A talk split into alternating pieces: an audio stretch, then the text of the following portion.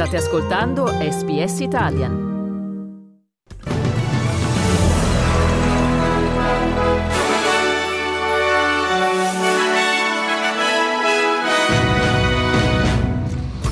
I richiedenti asilo giunti in Western Australia sono stati trasferiti a Nauru. In Russia nuovi arresti alle manifestazioni in memoria di Navalny. Il secondo maggiore ospedale di Gaza è inoperativo per mancanza di carburante. Nello sport Yannick Sinner vince a Rotterdam e si porta al terzo posto della classifica ATP. Buongiorno, qui Domenico Gentile con il giornale radio di lunedì 19 febbraio 2024.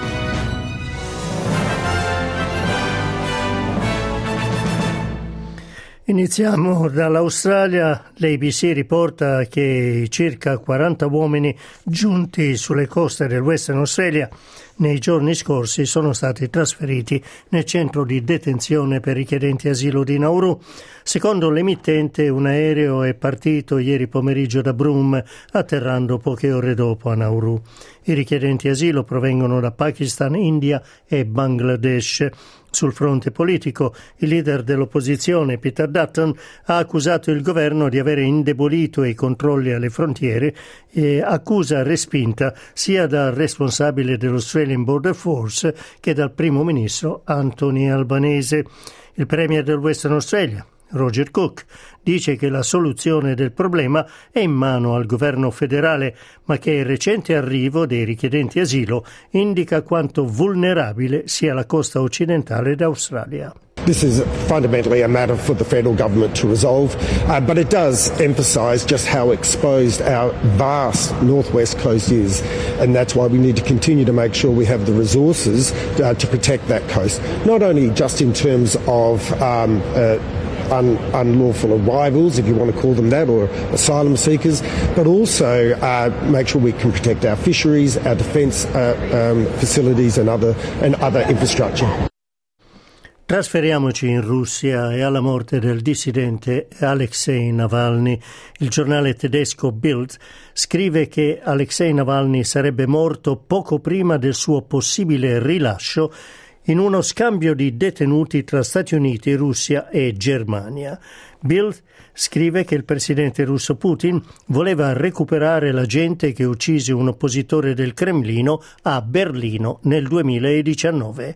Intanto il giornale Novaya Gazeta eh, cita una fonte secondo cui la salma di Alexei Navalny è all'obitorio dell'ospedale Salecard e ha sul corpo lividi forse provocati da convulsioni e uno compatibile con il massaggio cardiaco. In Russia sono continuate le proteste per la morte di Navalny. A San Pietroburgo e a Mosca la polizia ha arrestato numerose persone. Intanto a Roma oggi si terrà una fiaccolata in Campidoglio per ricordare Alexei Navalny lanciata dal leader di azione Carlo Calenda, una iniziativa congiunta cui hanno aderito tutte le forze politiche e anche tutte le confederazioni sindacali. Trasferiamoci ora a Gaza, dove fonti delle Nazioni Unite informano che l'ospedale Nasser di Khan Yunis non è più operativo a causa della mancanza di carburante. La maggior parte degli ospedali di Gaza non funziona regolarmente, lasciando la popolazione di oltre 2 milioni di persone senza una adeguata assistenza medica. Miriana Spoliaric-Egger, presidente della Croce Rossa Internazionale, chiede a Israele il rispetto del diritto internazionale. War is not a lawless space. You're not allowed to do everything you want in a war situation.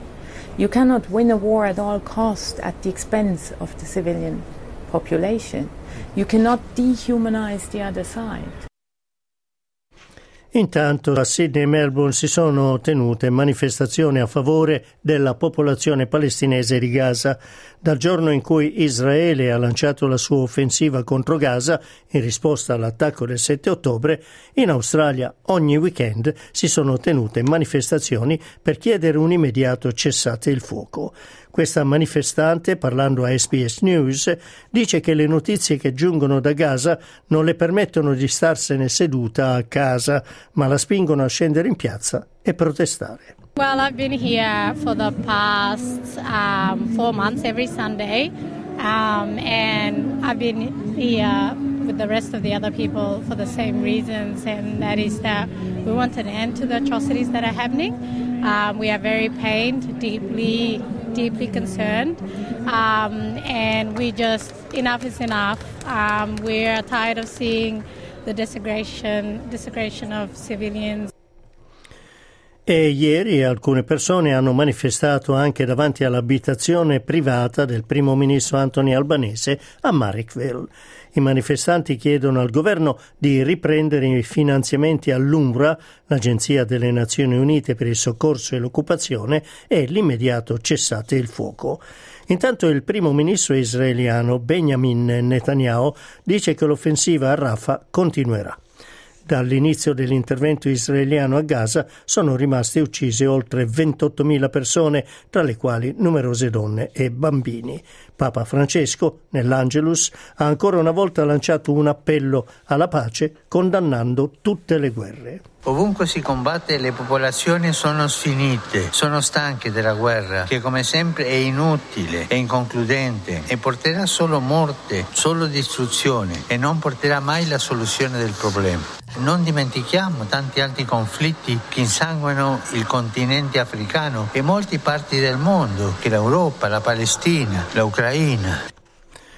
Ieri invece a Sydney si è tenuta una manifestazione organizzata da gruppi cristiani per condannare l'antisemitismo alla quale ha partecipato anche l'ex primo ministro Scott Morrison. L'organizzatore della manifestazione, il reverendo Mark Leach, dice che dallo scorso 7 ottobre sono aumentati gli atti di violenza contro persone di origine ebraica.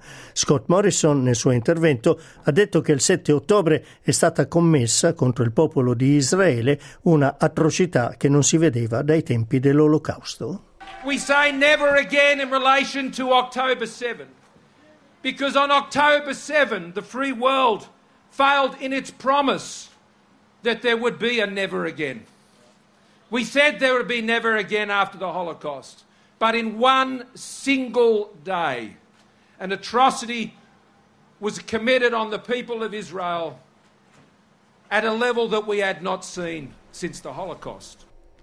Alla manifestazione di ieri hanno preso parte anche la parlamentare indipendente Jackie Lambie e il leader aborigeno Warren Mandin. Nell'attacco di Hamas del 7 ottobre scorso in Israele furono uccise oltre 1200 persone, tra le quali donne e bambini, e oltre 240 furono prese in ostaggio. Un nuovo sondaggio di opinione indica che la maggior parte degli interpellati in Australia è favorevole alla decisione del primo ministro Anthony Albanese di proporre una nuova riforma fiscale. Il sondaggio pubblicato dall'Australian Financial Review e condotto dalla ditta Freshwater Strategy riporta che il 44% è favorevole alla nuova riforma e il 15% contrario. L'indagine indica anche che a livello politico il Partito Laburista gode del 51% dei consensi contro il 49% della coalizione d'opposizione e che Anthony Albanese è preferito come primo ministro dal 42% rispetto al 38% per Peter Dutton. E sempre in New South Wales tracce di amianto sono state trovate nel mulch, ovvero il pacciame distribuito nei giardini di altre scuole, la Penrith Christian School, il St. Luke Catholic College di Marsden Park e il Don Remy College di Five Dog salgono quindi a cinque le scuole in New South Wales dove è stato scoperto l'amianto nel pacciame. Buone notizie invece per coloro che andranno ad assistere ai concerti di Taylor Swift a Sydney, in quanto i controlli effettuati sul pacciame usato nei giardini dell'Olympic Park hanno dato esito negativo. Torniamo all'estero. La Russia afferma di avere catturato la città ucraina di Avdiivka e dopo un ritiro da parte delle forze ucraine. Il presidente russo Vladimir Putin ha salutato la caduta della città come una importante vittoria, ma le autorità di difesa russe affermano che alcune truppe ucraine sarebbero ancora nascoste nella zona. La caduta di Adviivka è la maggiore dopo quella di Bakhmut nel maggio del 2023.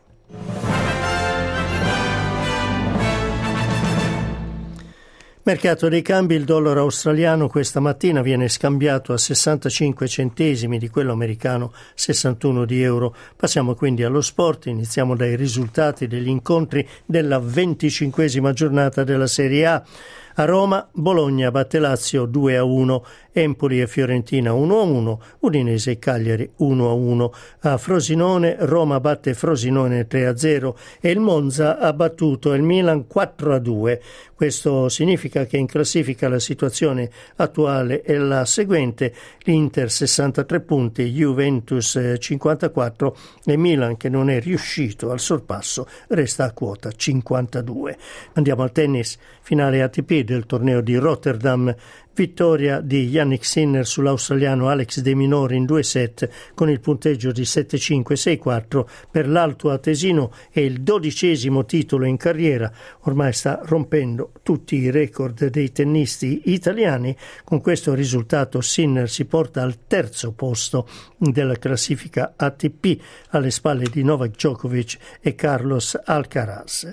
Torniamo al calcio in A-League. Central Coast Mariners batte West Western Sydney Wanderers 1-0, mentre il Wellington Phoenix si è imposto in trasferta sul MacArthur per 2-1 e con questo risultato il Phoenix consolida il primo posto in classifica con 36 punti, seguito dai Mariners che ne hanno 31. Chiudiamo con le previsioni meteorologiche, cielo parzialmente nuvoloso a Perth, temperatura abbastanza alta, 42 gradi. Adelaide, giornata di sole 34, cielo nuvoloso a Melbourne ed Hobart, 23 gradi a Melbourne, 21 ad Hobart e poi pioggia un po' dovunque. A Canberra possibilità di pioggia e temporali 26 gradi, pioggia a Sydney che aumenterà di intensità nel pomeriggio 27 gradi e pioggia prevista per Brisbane, Cairns e Darwin, le temperature 30 gradi per Brisbane e Cairns e 32 per Darwin.